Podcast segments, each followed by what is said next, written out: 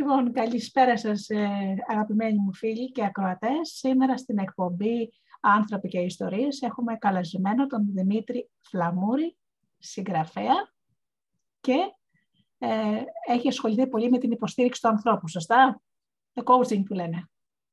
Ναι, είναι πολύ σωστά. Έκανα coaching, έχω σπουδή σε ψυχολογίας, έχω κάνει το πτυχίο σύμβουλος ψυχικής υγείας, οπότε όλα αυτά. Ε, εντύπωση μας έχει κάνει το βιβλίο, το είχα παρουσιάσει ε, το καλοκαίρι που μας, τώρα τον Ιούλιο, ε, και άρεσε πάρα πολύ στους ακροατές ε, και σκέφτηκα να σου πάρω μια συνέντευξη, το παράδοξο μονοπάτι προς το νόημα της ζωής, όπου γράφεις μια πολύ ωραία ιστορία. Ε, έχεις μια συνδιαλλαγή με μια κούκλα, ε. Ναι, ναι, ναι. Αρχικά μια ιδέα ήθελα κάπως να συνδυάσω όλες τις γνώσεις που έχω πάρει και βάζω σε πολλά βιβλία. Mm-hmm. Και έλεγα πώς θα το κάνω τώρα, να μιλάει κάποιος με διάφορους ειδικούς mm-hmm. και να του λένε, να λένε στον ήρωα, το πούμε, την άποψή τους. Αλλά μετά είπα ίσως είναι ευκολότερο και έτσι και λίγο πιο λογοτεχνικό, αν θέλεις, να μιλάει με ένα μαγικό τζίνι που τα ξέρει όλα εντός mm-hmm. εισαγωγικών ώστε να συζητάει και να βρίσκουν, το πούμε, μαζί τις απαντήσεις και τις λύσεις αυτά που χρειάζονται, πάντα με βάση ε, μια πιο επιστημονική προσέγγιση, αλλά ταυτόχρονα πολύ προσιτή. Mm-hmm. Γιατί πάντα στα βιβλία μου μου αρέσει έτσι να μιλάω με, με, με, είναι με διαλόγο όλα τα βιβλία, γιατί θέλω ο αναγνώστης να πείθεται από αυτά που διαβάζει και να μην τα πιστεύει απλά επειδή τα βλέπει σε ένα βιβλίο. Δηλαδή δεν είναι ότι τα γράφει μια αυθεντία, άρα έτσι είναι. Mm-hmm. Είναι όλα με επιχειρήματα. Οπότε πείθεσαι ότι είναι έτσι και το κάνεις καλύτερα κτήμα σου. Yeah. Αυτή είναι πάντα η, η οπτική μου στα, στα βιβλία. Και κοίταξε, είναι πολύ όμορφα γραμμένο το βιβλίο, γιατί είναι σαν ιστορία, ξέρεις, ε, δεν ναι. είναι ένα βιβλίο με κάποιες οδηγίες που μπορεί, ας πούμε, ενδεχομένως να κουράσει κάποιον που δεν ασχολείται, αλλά μέσα από την ιστορία θα πάθει πράγματα. Ναι, ναι. Ε, ε, ο σκοπός ήταν. Είναι και το κάπως και το trend τώρα, στο πούμε, πρέπει πάντα να βλέπεις τι άλλο κυκλοφορεί εκεί πέρα έξω, οπότε η ιστορία είναι και πιο εύπεπτη. Στα πρώτα βιβλία μου το κάθε κεφάλαιο ήταν, ήταν μια φωτεινή ιστοριούλα, Mm-hmm. Αλλά τώρα θα λίγο να το αλλάξω ώστε να δείχνει όλη την πορεία ενός ανθρώπου που ξεκινάει από τη φάση δεν ξέρω τι να κάνω στη ζωή μου, θέλω πού πάω, πού, πού, πού, πού πηγαίνω, mm-hmm. μέχρι στη φάση που βάζει νόημα στη ζωή του. Ήθελα να περιγράφει όλη αυτή την πορεία mm-hmm. και ταυτόχρονα φυσικά μέσα, ας πούμε, ε, ενώ ας πούμε, προσπαθεί να εφαρμόσει όσο αυτό, αυτό, αυτή η μαγική κούκλα του λέει, mm-hmm. ε, όταν ε, στο τέλος κάθε κεφαλαίου έχω ένα από τη θεωρία στην πράξη και εκεί πέρα είναι κα, καμιά φορά που ο ήρωας αποτυγχάνει και να εφαρμόσει αυτά που λέει η κούκλα. Γιατί δεν μπορεί. Mm-hmm. Γιατί στην πραγματική ζωή έτσι είναι. Δεν, δεν μπορούμε πάντα να κάνουμε το, το καλό για εμάς. Κάποιες φορές δεν μπορούμε. Ξεχνιόμαστε, είμαστε θυμωμένοι, δεν έχουμε όρεξη. Και είναι OK. Okay. Mm-hmm. Δηλαδή, πολλά βιβλία πάντα δείχνουν πώς όλα πετυχαίνουν και μετά όλα είναι καλά.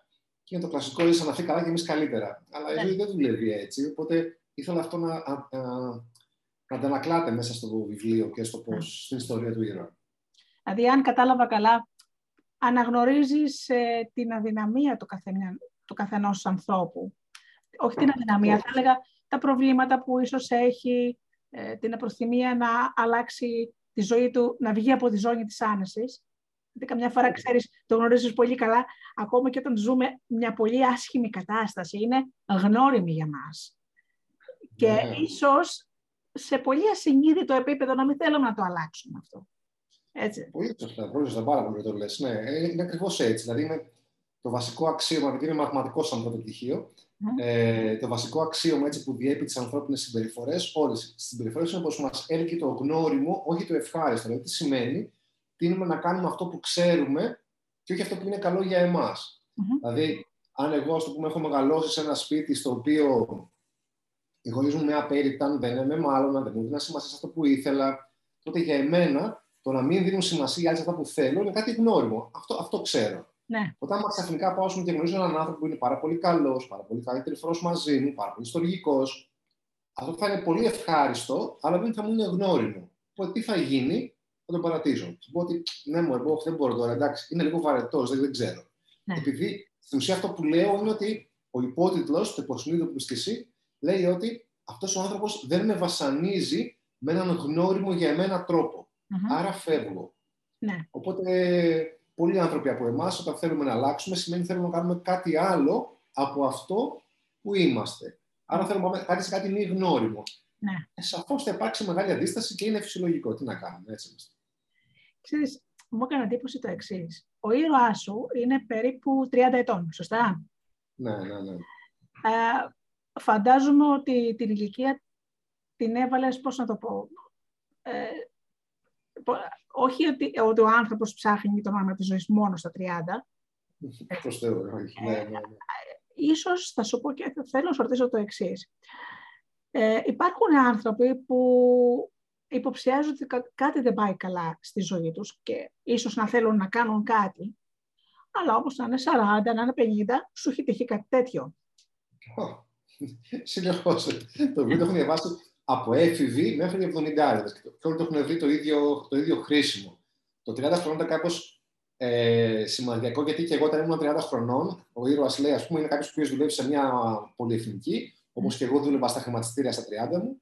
Και θυμάμαι, όπως και ο ήρωας, είχα πάει στα γενέθλιά μου τελευταίος. Είχαν πάει όλοι στο μπαρ και εγώ πήγα στις 9, όλοι πήγα στι 7. Ναι. Τι κάνω με τη ζωή μου. Ναι. Οπότε είναι. Ε, γι' αυτό το έβαλε 30 χρονών, γιατί νομίζω και οι νέοι είναι ακόμα πιο πολύ. Ε, τα millennials και η generation Z τέλος πάντων είναι ακόμα πιο έντονο το τι κάνουμε, τι κάνουμε με τη ζωή μας. Αλλά οι, οι δεξιότητες που κάποιος μαθαίνει με το βιβλίο, οι στοχασμοί, είναι και αρκετά φιλοσοφικό το βιβλίο σε ένα επίπεδο, mm-hmm. ε, αφορούν όλο μας πραγματικά. Γιατί δεν, δεν είναι ε, το τι κάνω με τη ζωή μου από το, ας πούμε, το midlife crisis 45, ξέρω εγώ, 40 με 50, είναι το κλασικό σημείο στο οποίο έπρεπε να αναρωτιόμαστε. Έτσι, γιατί έχουμε, έχουμε καταφέρει όλα όσα έπρεπε να κάνουμε. Mm-hmm. Λέμε, ακόμα δεν νιώθω καλά, τι γίνεται. Οπότε είναι ένας κλασικός σημείο που όλοι οι άνθρωποι αναρωτιούνται. Αλλά και πάντα, και όσο πλησιάζουμε προς τις μεγαλύτερες ηλικίες και προς το θάνατο, και εκεί ας το πούμε, όλοι αναρωτιόμαστε. Οπότε ναι, το βιβλίο δεν είναι για κάποιες ηλικίες. Όπως σου είπα, ναι. έχω διαβάσει από έφηβη μέχρι ηλικιωμένη. Δηλαδή, πιστεύεις ότι. Κοίταξε να δεις, νομίζω ότι κάποια, σε κάποια φάση όλοι οι άνθρωποι πιστεύουν ότι κάτι δεν πάει καλά στη ζωή τους.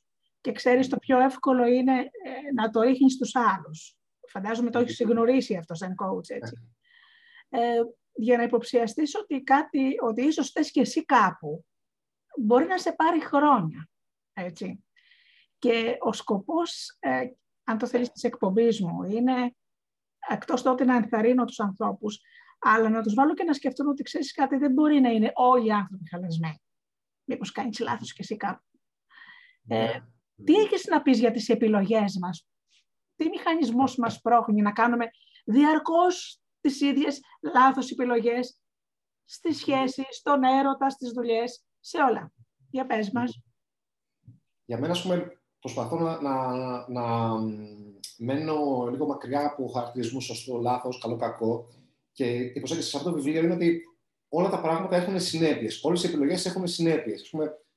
Δεν υπάρχουν σωστέ και λάθος επιλογές. Είναι, γνωρίζω κάποιον και η σχέση, Ω, είναι πάρα πολύ έντονο, το γουστάρω, ερωτεύομαι πάρα πολύ, και μετά όμως σε φάση γίνεται πάρα πολύ χάλια. Αυτή είναι η μία επιλογή. Όταν γνωρίζω κάποιον ο οποίος μου βγάζει κάτι, έχουμε κάνουμε κλικ, έχουμε χημεία με αυτόν, σημαίνει ότι αυτός ο άνθρωπος με βασανίζει με ένα γνώριμο για μένα τρόπο. Έτσι, πάντα το αξίωμα είναι το ίδιο. Πάντα επιλέγουμε το γνώριμο. Άρα λοιπόν για να έχω χημεία με κάποιον, έτσι, ο έρωτας εξηγείται μαθηματικά. Δεν είναι περίεργο, δεν είναι κανένα μυστήριο έρωτας. Είναι ότι ερωτεύομαι σημαίνει η συνθήκη μέσα στην οποία σχετίζομαι με τον άλλον μου δημιουργεί γνώριμα συναισθήματα. Κάτι έτσι που έχω γράψει στο δεύτερο βιβλίο μου πιο πολύ, το οποίο έχω ένα κεφάλαιο που λέγεται να ερωτευτώ ή να κάνω σχέση, είναι ότι δεν ερωτευόμαστε καν ανθρώπους. Ερωτευόμαστε συναισθηματικά σενάρια. Δηλαδή, mm. ερωτευόμαστε καταστάσεις. Για παράδειγμα, ερωτεύεσαι κάποιον ο οποίος είναι σε μια άλλη σχέση και είναι είναι μακριά ή σε μια άλλη πόλη και τον θες πάρα πολύ ερωτευμένος και ξαφνικά μετακομίζεις στην πόλη σου και είστε μαζί, μπορεί να είστε μαζί και μετά πολύ πέφτει το συνέστημα. Ο ίδιος άνθρωπος είναι, αλλά άλλαξε η συνθήκη. Στη νέα συνθήκη που ο άλλος άνθρωπος είναι διαθέσιμος, σταματάει να σου είναι ε, ελκυστικός. Οπότε δεν ερωτευόμαστε τον άνθρωπο, γιατί είναι ο ίδιος άνθρωπος. Άρα ερωτευόμαστε τη συνθήκη. Αυτό λοιπόν είναι κάτι που κάποιοι σου δυσκολεύονται να το καταλάβουν. Νομίζουμε ότι ερωτευόμαστε ανθρώπους, αλλά δεν ισχύει αυτό. Τώρα, γιατί το κάνουμε αυτό, γιατί αυτό, μας είναι, αυτό ξέρουμε. Είναι, αυτό ξέρετε, αυτό εμπιστεύεστε. Έτσι, δηλαδή, να είναι, ναι, ναι, ναι. αν πάμε στο πιο εγκεφαλικό επίπεδο, αν θέλουμε κάτι, όπως γράφω στο βιβλίο, στο βιβλίο πούμε, αυτό, στα πρώτα δύο κεφάλαια, εξηγώ λίγο το πώς λειτουργεί ο εγκέφαλος, γιατί είναι καλό να γνωρίζουμε το πώς, ε, αν θέλουμε να, να, δώσουμε, να ξέρουμε τι να κάνουμε, να δώσουμε μια συμβουλή για κάτι, να ξέρουμε πώς λειτουργεί το σύστημα. Ναι. Λέω, μια φορά είχα πάει στην Ουγγάντα, είχαμε πάει με ε, ένα άλλο ζευγάρι σε δύο άτομα και είχαμε κάποια στιγμή είχε τρυπήσει από κάτω το ψυγείο από το αυτοκίνητο. Mm-hmm. Και, και εγώ έχανε νερό το, το ψυγείο, βάζαμε νερό από πάνω, το νερό έφευγε και όλη την ώρα είχαμε πρόβλημα, άνα, άναβε η μηχανή. Οπότε κάποια στιγμή σταματάει σε ένα χωριό ο οδηγός εκεί πέρα και παίρνει κάτι φύλλα από τσάι. Και βάζει φύλλα με τσάι μέσα στη μηχανή. Ε, τι φάστρο, τι κάνει ο άνθρωπος, θα του κάνει ένα τσάι να του πέσει ο πυρετός, τι κάνει. Αλλά τι έκανε αυτός. Έβαλε τσάι μέσα στο αυτοκίνητο, το, στο ψυγείο. Το τσάι δημιούργησε ένα υπόστρωμα πάνω από το ψυγείο, οπότε έκλεισε τις τρύπες, έβαλε από πάνω νερό και το νερό δεν ξαναχύθηκε. Mm-hmm. Ο άνθρωπος λοιπόν ήξερε πώς λειτουργεί το ψυγείο και έτσι μπορούσε να το φτιάξει. Αντίστοιχα, και εμείς για να ξέρουμε τι πρέπει να κάνουμε για να αλλάξουμε, τι πρέπει να κάνουμε για να νιώσουμε καλύτερα, πρέπει να ξέρουμε πώς λειτουργεί το σύστημα. Έτσι. Ο ανθρώπινος, ο εγκέφαλός μας και το σώμα μας. Οπότε τα δύο πρώτα κεφάλαια είναι σε αυτό το βιβλίο είναι αυτό, να καταλάβουμε λίγο πώς λειτουργούμε. Και μετά μπορούμε να απαντήσουμε στις ερωτήσεις που λες και εσύ, ότι γιατί κάνουμε τις ίδιες επιλογές, για ποιον λόγο. Και ο λόγος είναι πάντα, έτσι με πολύ λαϊκά στο πούμε, γιατί αυτό ξέρουμε. Mm-hmm. Οπότε είπες κάτι προηγουμένως πάρα πολύ ωραίο, ότι λες προσπαθείς να λες στους ε, ακροατές σου ότι ε, να αναλαμβάνουν κάπως εκείνη στην ουσία την ευθύνη των επιλογών τους επί Δηλαδή δεν φταίνε πάντα όλοι οι άλλοι, αλλά και οι ίδιοι. Το οποίο ακριβώς το, το κεφάλαιο 12 στο, στο βιβλίο μου αυτό, που είναι την προσωπική ευθύνη, στο οποίο σου μου λέω ότι δεν φταίς για τίποτα από ό,τι έχεις κάνει μέχρι τώρα, για τίποτα δεν φταίς, και είσαι υπεύθυνος για τα πάντα από εδώ και πέρα. Ναι. Όταν δεν ξέρω, έτσι, όταν δεν ξέρω πώς λειτουργώ, όταν δεν ξέρω τι να κάνω, ε, όταν δεν ξέρω πώς να επιλέγω ανθρώπους που να μου κάνουν καλό, όταν δεν το έχω μάθει όμως, δεν μπορώ να κατηγορώ τον εαυτό μου επειδή ε, δεν ήξερα τότε και επέλεξα αυτόν τον άνθρωπο. Μα σαφώς τον επέλεγα, αυτό μόνο ήξερα. Είναι σαν να, κατα... σαν να κατηγορούμε έναν Κινέζο που μιλάει Κινέζικα. Άμα Κινέζικα μάθει ο άνθρωπος, τι θα μιλάει; Αν θέλει να μιλήσει ελληνικά, ας μάθει ελληνικά, θα αρχίσει να μιλάει.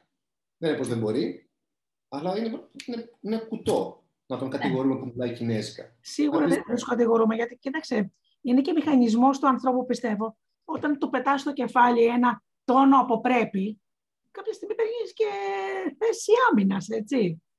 Και, κα... και αυτό που έλεγες για τις σχέσεις, είχα διαβάσει σε ένα βιβλίο αυτο, αυτοανάπτυξης για μια κυρία που είχε σχέση με έναν αλκοολικό, της οποίας αλκοολικός ήταν ο πατέρας. Αφού λοιπόν τον βοήθησε και τον στήριξε στους ανώνυμους αλκοολικούς, ε, συγγνώμη, μόλις απεξαρτήθηκε ο άνθρωπος, τα χάλασε μαζί του. Και ο coach που ήταν στην ομάδα, ξέρεις, τους, ε, που βοηθάει τους αλκοολικούς, την βλέπει ύστερα από τρία-τέσσερα χρόνια ως σύντροφο άλλου αλκοολικού. Δηλαδή, αυτό το μοτίβο που έμαθε από τον πατέρα της, δηλαδή κάπου υπάρχει μια θεωρία ότι ξέρεις κάτι παντρεύεσαι τον πατέρα σου όταν πρόκειται για γυναίκα και παντρεύεσαι τη μάνα σου όταν πρόκειται για άντρα. Ε, νομίζω ότι θα πρέπει να το έχεις συναντήσει πολλές φορές, έτσι δεν είναι; Βέβαια, ναι, ναι, ναι. ναι.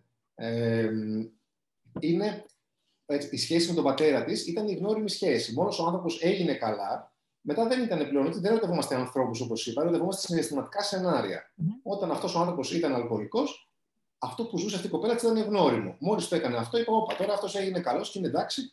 Εμένα αυτό δεν μου είναι γνώριμο, δεν μπορώ να σχετιστώ μαζί του. Εγώ θέλω την ασθένεια, θέλω να σώζω κάποιον. Οπότε αυτή η κοπέλα μέχρι να το συνειδητοποιήσει αυτό, δεν μπορούσε να της πεις ότι έφταιγε που βρήκε πάλι αλκοολικό. Δεν, δεν, έτσι λειτουργεί. Έτσι λειτουργεί το σύστημά της. Ναι. Μέχρι να κάτσει να σκεφτεί και να το συνειδητοποιήσει, δεν μπορεί να φταίει που το κάνει. Πρέπει να κάτσει να το καταλάβει και μετά να, να πει ότι, όπα, την επόμενη φορά που θα δω ένα αλκοολικό, θα ξέρω ότι θα αρχίσει η καρδιά μου να κάνει τον θέλω. Και θα πω, όπα, όπα, όπα, όπα. Να το πάλι το γνώριμο με πάει προς τα εκεί. Όχι, αν δεν θέλει να πάει με αλκοολικούς φυσικά έτσι. Όχι, θα πάω στον άλλον που είναι καλά. Το μέσα μου θα λέει, όχι μωρέ τώρα, κοίτα, αυτός είναι ξενέρωτος, δεν, ε, ε, δεν χτυπάει η καρδιά σου, δεν κουστάει τόσο, τι να πας να κάνεις, βαρετά θα είναι. Αλλά εγώ δεν θα ακούσω το μέσα μου, θα πάω εκεί παρά αυτό που θα μου πει το μέσα μου, γιατί ξέρω ότι θέλω να ζήσω κάτι καλύτερο. Και θα ζήσω κάτι, κάτι διαφορετικό. Συντροφική αγάπη, ζεστασιά, τρυφερότητα, και όχι ξέρω πάθος και ένταση mm. λόγω του ότι είναι αλκοολικός. Και αυτό φαντάζομαι, αυτός ο μηχανισμός, ε, Δημήτρη μου, ισχύει και στην επιλογή της εργασίας, έτσι. Γιατί πολλές φορές βλέπεις ανθρώπους που έχουν πάμπολες ε, αποτυχίες επαγγελματικές και όλες έχουν το ίδιο μοτίβο. Είναι σαν να υπηρετούν κάτι, έτσι δεν είναι; Έχεις πολύ δίκιο. Έτσι. Είναι πάλι κάτι που λέω στο προηγούμενο βιβλίο, το σχολικά μυστικά, στο οποίο λέω οι άνθρωποι έχουν ένα ταβάνι ευτυχίας. Δηλαδή, είναι, όταν ας πούμε, είναι ορισμένοι άνθρωποι που δεν αντέχουν να είναι καλά, δεν αντέχουν να είναι ευτυχισμένοι. Γιατί πάντα, πάντα ο κανόνας είναι μόνο ένας. Δεν, δεν, δεν είναι δύσκολο να εξηγήσουμε τα πάντα σχεδόν στους ανθρώπους. Είναι πολύ απλό. Είναι ότι μας έλκει το γνώριμο, όχι το ευχάριστο. Κάνουμε αυτό που ξέρουμε. Η συνήθεια, το πούμε έτσι, με πολύ απλά λόγια. Οπότε λοιπόν, αν εγώ δεν έχω μάθει, αν από μικρός ακούω, είσαι αποτυχημένος, δεν αξίζεις τίποτα. Ο μπα μου μου λέει: Εσύ δεν θα κάνεις ποτέ τίποτα στη ζωή σου. Αν αυτό ακούω διαρκώς, εμένα το γνώριμο για μένα έτσι είναι να είμαι αποτυχημένος. Είναι να μην είμαι καλός. Οπότε αυτό θα επαναλαμβάνω. Και όταν θα πάω σε μια δουλειά, θα πηγαίνω καλά, ξέρω εγώ μπορεί, θα μου πούνε, θα πάω σε μια πραγωγή, και εγώ θέλω να τι θα γίνει τώρα με την πραγωγή, και θα κάνω τα πάντα ώστε να τα, να τα σκατώσω, ξέρω εγώ, συγγνώμη τη λέξη, ε, και να τη χάσω την πραγωγή. Θα κάνω θα κάτι χωρίς να το θέλω, θα αργήσω κάπου, θα χάσω ένα deadline, κάτι θα γίνει, ώστε θα τη χάσω. Θα την αποτυχία που είπες προηγουμένως. Επειδή το μέσα μου δεν αντέχει να είναι επιτυχημένο. Δηλαδή, σαν να βάζουμε τρικλοποδιά στον εαυτό μας. Πολύ σωστά. Πολύ σωστά. Σε πολύ ασυνείδητο όμως επίπεδο. άμα το ρωτήσεις κάποιον ναι. ή του, του, κάνεις λάθος, του το πεις, θα πει τι λες τώρα, παιδί μου, εγώ θέλω να είμαι αποτυχημένος, που η ζωή είναι δύσκολη, που η καιρή είναι έτσι. Εγώ, Δημήτρη μου, ξέρω ότι πάντα υπήρχαν κρίσεις. Πάντα υπήρχαν άσχημα πράγματα από κυβερνήσεις, από διάφορα. Υπήρχαν όμως άνθρωποι που εν το μέσο κρίσεων ανθίζανε. Έχεις πολύ δίκιο. Έτσι. Ναι. Το τι, οπότε είναι αυτό, αυτό ακριβώς που λέτε.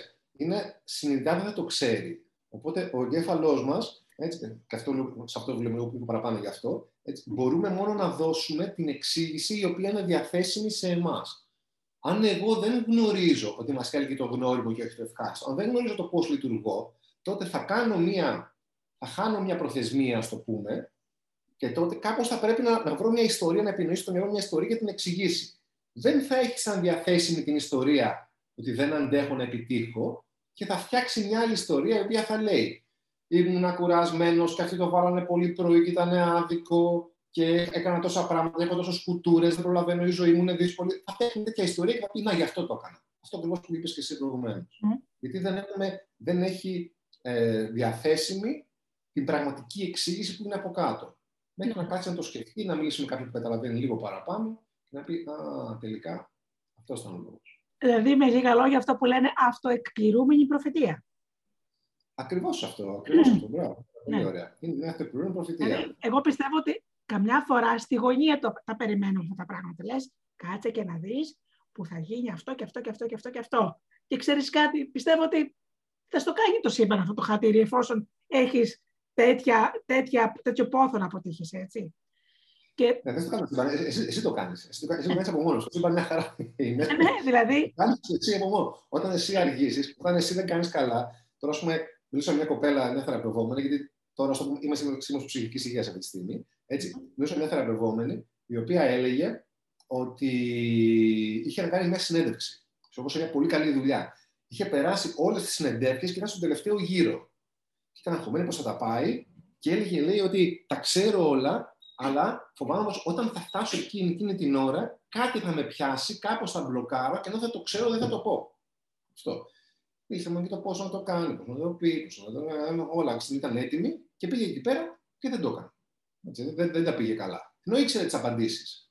Αυτό το δεν τα πηγαίνω καλά όσο είναι εκεί, είναι έχετε το, το, το εγκέφαλός μας για να μας προστατέψει. Γιατί λέει, άμα εσύ κάνεις αυτή τη δουλειά και την πάρεις με πολύ πετυχημένη δουλειά, ξαφνικά θα γίνεις μια πετυχημένη. Και για περίμενε. Τι θα συμβεί εσύ, πώς θα, πώς θα αντιμετωπίσεις τη ζωή εσύ ως επιτυχημένη; Αυτό δεν το γνωρίζεις. Κίνδυνος. Έτσι. Είναι πάντα ο φόβος του αγνώστου. Άρα λοιπόν, αντί να πας στο άγνωστο που θα είσαι μια επιτυχημένη, κάτι να σε μπλοκάρω για να μην κινδυνέψουμε, να πάμε στα γνώριμα ε, της αποτυχίας. Έτσι. Είναι αυτό που όσοι έχουν δει το Shrek, που τον βάλανε που ζούσε, ζούσε στο, στο Βάλτο, έτσι, το όγκουρο, ο Σρέκ ζούσε στο Βάλτο και μετά ξέρω εγώ πήρε την πριγκίπισσα της Φιώνα και τον πήγανε στα παλάτια και ο τύπος πήγε στο παλάτι και φρίκαρε. Λέει δεν μπορώ να γυρίσω πίσω στο, στο Βάλτο μου. Ναι. Δεν μπορούσε στο παλάτι να θα γιατί δεν ξέρει, το Βάλτο ήξερε. Ε, κάτι παρόμοιο. Οπότε Δημήτρη μου, εφόσον αυτό είναι θέμα προγραμματισμού, Και επειδή ο εγκέφαλό μας δεν είναι τίποτα άλλο από ένα εργαλείο, πιστεύεις ότι μπορούμε να σβήσουμε τον παλιό προγραμματισμό και να εγγράψουμε καινούριο. Πολύ ωραία. Όπως εξηγώ από το κεφάλαιο από το βιβλίο αυτό, ο εγκέφαλό μας δεν, δεν βλέπει, αλλά προβλέπει. Προβλέπουμε. Το μυαλό μας είναι μία διαρκής ε, μηχανή, ας το πούμε, που βλέπουμε patterns, μοτίβα εκεί πέρα έξω και αντιδρούμε ανάλογα με το τι έχουμε τι έχει συμβεί στο παρελθόν. Αυτό κάνουμε. Ταυτόχρονα όμως το μυαλό μας είναι πάρα πολύ εύπλαστο. Έτσι, υπάρχει το νευροπλαστικότητα που ονομάζουμε. Δηλαδή, τι σημαίνει ότι μπορούμε πάντα να μάθουμε καινούργια πράγματα, μπορούμε πάντα να γίνουμε εντελώς νέοι άνθρωποι. Πάντα. Αρκεί να το θέλουμε. Δεν είναι εύκολο, αλλά γίνεται. Έτσι, δεν σημαίνει ότι θα κάνω ένα έτσι και αύριο θα είμαι άλλος. Αλίμονο πια. Αλλά αν το θέλω πραγματικά, ακριβώς. Αν το θέλω πραγματικά να προσπαθήσω, να ζητήσω βοήθεια, και αυτό, το, αυτό αναφέρω μέσα στο βιβλίο, ας πούμε, ότι, ότι δεν υπάρχει λόγος να, να μιλάμε για αυτοπεποίθηση. Έτσι είναι επικίνδυνο. Είναι, υπάρχει ένας μύθο περί την αυτοπεποίθηση και λέω πως είναι επικίνδυνο να μιλάμε για αυτοπεποίθηση. Δεν χρειάζεται. Δεν χρειάζεται να πιστεύω στον εαυτό μου. Αλλά χρειάζεται να γνωρίζω πως μπορώ να μάθω να κάνω τα πάντα. αν λοιπόν εγώ θέλω να γίνω ένας άλλος άνθρωπος, αν θέλω να μάθω να αντιδρώ διαφορετικά, αν θέλω να μάθω να ε, τα πηγαίνω καλύτερα στη δουλειά μου και να είμαι εντάξει με αυτό, γίνεται. Δηλαδή θα συνειδητοποιήσω στη θεραπεία τι; Θα συνειδητοποιήσω στη θεραπεία πως ο μόνος λόγος που σαμποτάρω τον εαυτό μου είναι ότι αυτό που μου βγαίνει αυτόματα από μέσα μου είναι αυτό που λέγαμε προηγουμένως, αυτό ήξερα. Με το που συνειδητοποιήσω αυτό, ξαφνικά χάνει την δύναμή του η, ε, πώς να πω, χάνει τη δύναμή του η, η, η έμφυτη τάση μας για το συμποτάρισμα σε εμάς. Δηλαδή, πλέον ξέρω τι πάω να κάνω. Ναι. Τώρα, την ώρα που θα είμαι εκεί πέρα και θα πάω να σαμποτάρω τον εαυτό μου, αν καταλαβαίνω πλέον ότι έχω την τάση να με σαμποτάρω, θα έχω, εκείνη τη στιγμή θα έχω κάνω μια επιλογή. Θα με σαμποτάρω πάλι ή θα επιλέξω αυτό που με το μυαλό μου ξέρω ότι μπορώ να κάνω. Ναι. Και ξέρω ότι τώρα είναι η παιδική μου προγραμματισμή, όπως είπες και εσύ, το εγκέφαλό μου που με σταματάει. Θα μπορώ πλέον να το κάνω αυτό. Γιατί αν δεν το ξέρω αυτό το πράγμα να το κάνω, απλά θα μου βγαίνει και δεν έχω καμία επιλογή να το αλλάξω. Αλλά αλλάζει. Ναι. Δηλαδή, μπορεί αυτό που λέμε είναι απλό, δεν λέμε ότι είναι εύκολο. Άλλο το απλό, άλλο το εύκολο. Καθόλου εύκολο, καθόλου εύκολο. Γι' αυτό οι περισσότεροι άνθρωποι δεν αλλάζουν ή παραμένουν λίγο πολύ οι ίδιοι. Δεν είναι επειδή δεν μπορούν, αλλά επειδή δεν το παίρνουν απόφαση, είναι πάρα πολύ δύσκολο και ακόμα και αν το πάρεις απόφαση, δεν, δεν ανάγκη να αλλάξεις τα πάντα είναι τρομερά δύσκολο. Απλά υπάρχουν τόσο πολλοί coaches εκεί πέρα έξω και αυτά και γκουρού και ψυχολόγοι που φωνάζουν ότι α, όλα γίνονται, όλα είναι εύκολα να γίνει ένα νέος εαυτός, τα πράγματα ζήσει τον νερό σχετικά. Και εμείς νομίζουμε ότι είναι εύκολο. Ε, δεν είναι. Είναι πάρα πολύ δύσκολο. Θέλεις κόπο και σκληρή δουλειά. Θέλει κόπο και σκληρή δουλειά και καμιά φορά δεν χρειάζεται να αλλάξεις κιόλας. Δηλαδή, από τα βασικότερα, ε, άμα σου ο σκοπός σου είναι να ζήσεις τη ζωή σου όσο καλύτερα μπορείς, ε, μεγάλος μέρος αυτού είναι να καταλάβεις, πούμε, αυτό που η δική μου θέση είναι ότι η βασικότερη, βασικότερη δεξιότητα που κάποιος χρειάζεται να αναπτύξει για να ζήσει καλά είναι η αυτοσυμπόνια. Ναι. Να μάθουμε να συμπονάμε τον εαυτό μας. Να μάθουμε να λέμε πω πω ρε παιδί μου, τι έχω τραβήξει ο άνθρωπος. Δηλαδή αυτός ο οποίος σαμποτάρει τον εαυτό του και χάνει τις δουλειές και δεν τα πηγαίνει καλά αυτός είναι ένας πολύ ταλαιπωρημένος άνθρωπος που οι γονείς του του έμαθαν, είτε το ήθελαν είτε δεν το ήθελαν, δεν έχει σημασία αυτό, που οι γονείς του έμαθαν αυτός μέσα στην οικογένειά του, ότι για κάποιο λόγο ότι αυτός δεν είναι για παραπάνω. Είναι ένας ταλαιπωρημένος άνθρωπος, δεν είναι κάποιος που έχει πρόβλημα. Ναι. Ή αλλιώς όλοι έχουμε πρόβλημα. Ε, τι να κάνουμε. Όλοι προβληματικοί είμαστε από αυτή, από αυτή την άποψη. Οπότε ή όλοι έχουμε πρόβλημα, ή είναι φυσιολογικό να έχεις πρόβλημα, οπότε δεν είναι πρόβλημα το να έχεις πρόβλημα, όπως το ναι. πάρει κανείς. Ε, καλά νέα είναι ότι μπορούμε τα καλά είναι ότι μπορούμε, αλλά επίσης δεν χρειάζεται κιόλας. Ναι. Είναι σαν να λέμε, μπορούμε να ανέβουμε πάνω στην Πάρνηθα αν θέλουμε, αλλά δεν χρειάζεται να πάμε πάνω στην Πάρνηθα. Ναι. Άμα δεν μπορείς. Άμα δεν θες, δεν μπορείς. Εσύ θα επιλέξεις τι θέλεις. Θες να παραμείνεις όπως είσαι, ξέρω εγώ, γκρινιάρης, ας το πούμε, γιατί σου είναι πολύ δύσκολο να αλλάξεις, μια χαρά. Θα ξέρεις ότι άμα είσαι γκρινιάρης, οι φίλοι σου, ορισμένοι φίλοι σου θα, δεν θα μπορούν να σε αντέχουν, αλλά ταυτόχρονα θα σου είναι πιο εύκολο εσένα γιατί δεν θα βάζεις όλη αυτή την προσπάθεια. Ναι. Μια χαρά. Θες να, να, να, να αλλάξεις το να είσαι γκρινιάρης. Αυτό σημαίνει όμως ότι πρέπει να προσπαθήσει, ότι πρέπει να πας κοντά σε αυτό που θέλεις. Θα θέλει προσπάθεια. Θα φτιάξουν οι σχέσεις σου με πολλούς ανθρώπους, αλλά εσύ θα ζοριστείς. Ό,τι θέλεις. Όλα τα πράγματα έχουν συνέπειες. Ό,τι εσύ επιλέξεις. Μάλιστα. Το, ξέρεις, ε, μπορεί να ξεβολευτείς, αλλά εγώ πιστεύω και το εξής. Όταν ένας άνθρωπος έχει πάρει σοβαρά την απόφαση να αλλάξει τη ζωή του και κάνει και κινήσεις, δηλαδή δεσμεύεται, έτσι, όχι να μένουμε στα όνειρα, να δεσμεύεται, εγώ πιστεύω ότι αυτή η προσπάθεια, εγώ, το λέω σύμπαν, ο καθένας μπορεί να του δώσει ό,τι όνομα θέλει. Μπορεί να είναι και το τζίνι του λιχναριού, δεν ξέρω. Ε, πιστεύω ότι από τη στιγμή που αρχίζεις και κάνεις προσπάθεια, σε βοηθάει. Φέρνει τους ανθρώπους και τις συγκυρίες στη ζωή σου με έναν τρόπο που να κάνεις την αλλαγή στη ζωή σου. Φαντάζομαι θα το έχεις γνωρίσει αυτό. Θα το έχεις δει, φαντάζομαι αυτό. Πολύ ωραία. Αυτό που εσύ ονομάζει, πάνε εγώ ως μαθηματικός, ας πούμε το ονομάζω, ε, δεν το ονομάζω, βλέπω πώς τα πράγματα κινούνται, έτσι. Οπότε τι γίνεται. Πες λοιπόν ότι είσαι και εσύ ένας, πες ότι είσαι ένας αλκοολικός, για παράδειγμα. Ναι. Ε, ή κάτι, κάτι πιο απλό να τα θέσουμε, είσαι ένας καπνιστής. Λοιπόν, είσαι, καπνίζεις και θες να κόψεις το τσιγάρο. Όταν λοιπόν καπνίζεις, σου είναι πιο εύκολο να κάνεις, να πηγαίνεις να κάνεις διαλύματα στη δουλειά με ανθρώπους που καπνίζουν.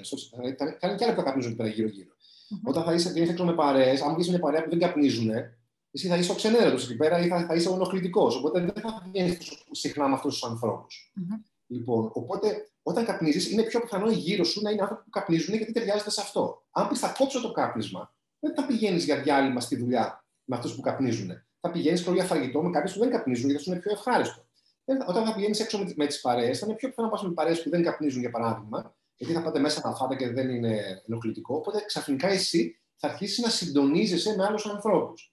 Αν θες να γυμναστεί, έτσι, άμα ε, έχεις ένα φίλο που γυμνάζεται και είσαι γύμναστο, θα σου πω που δεν μπορώ αυτόν όλο να με τρέχει εκεί πέρα πάνω στα αρτινά και να κάνουμε, δεν τον αντέχω. Θα πηγαίνεις με θα πηγαίνετε μόνο για φαγητό.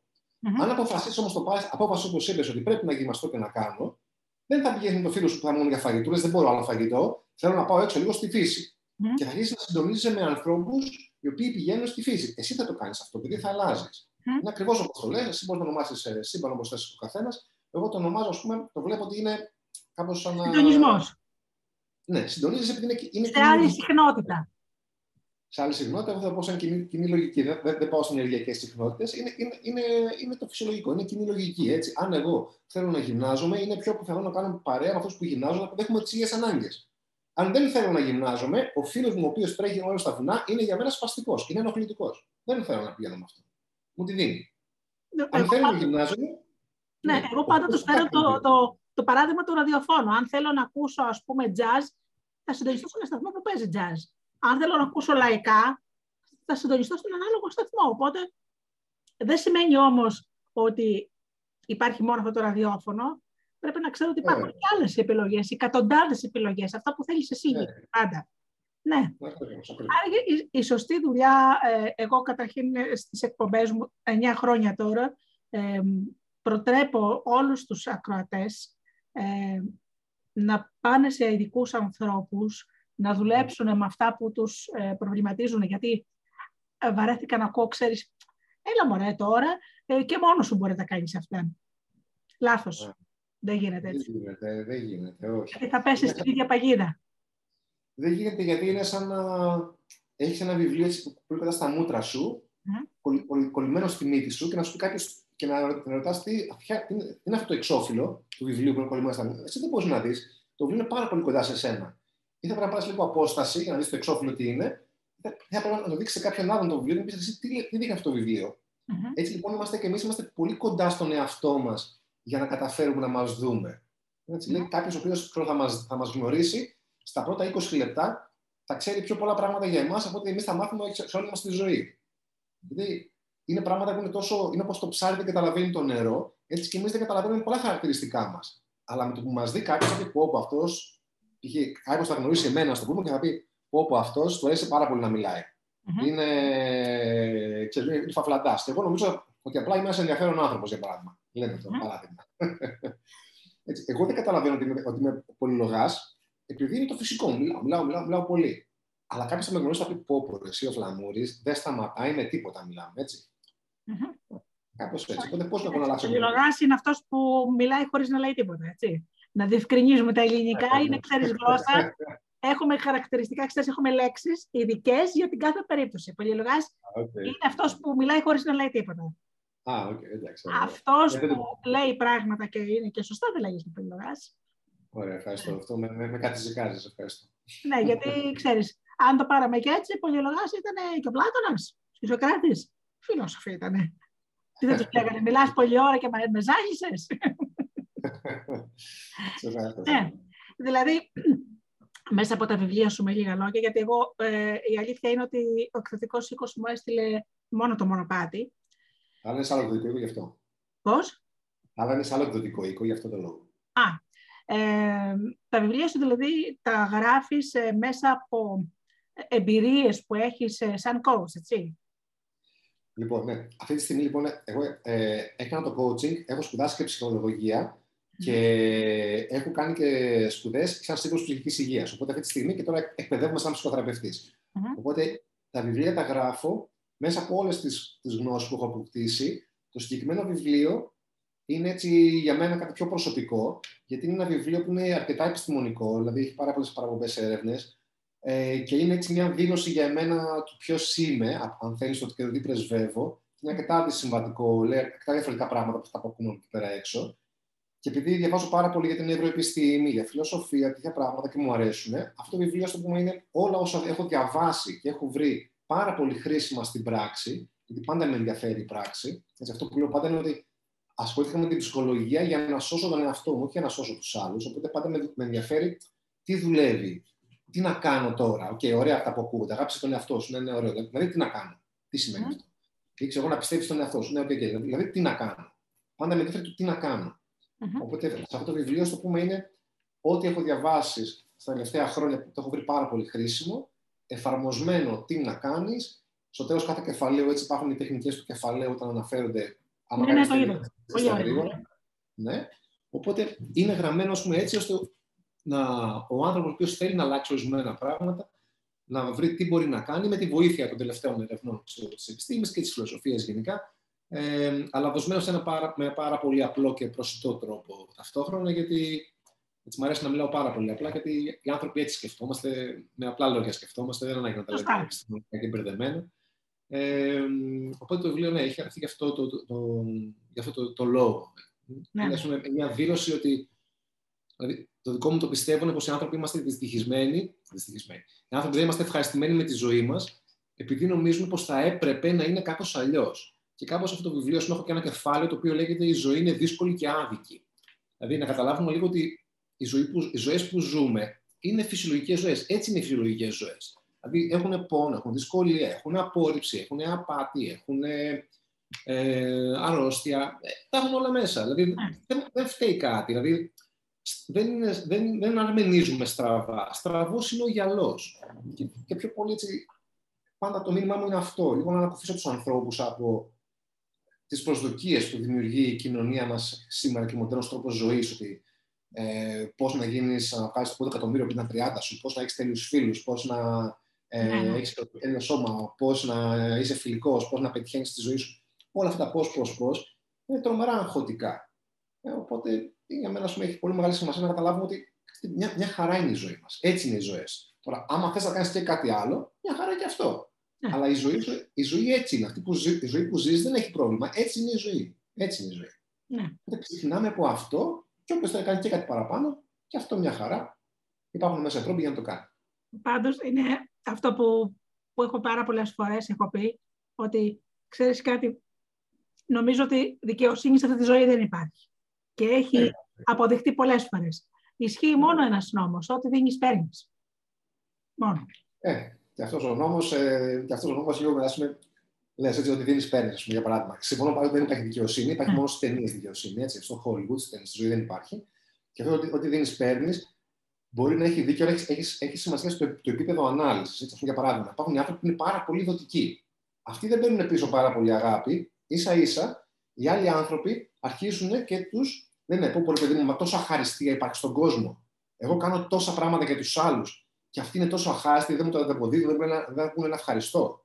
Γιατί δίνουν πολλά και περιμένουν να πάρουν πίσω.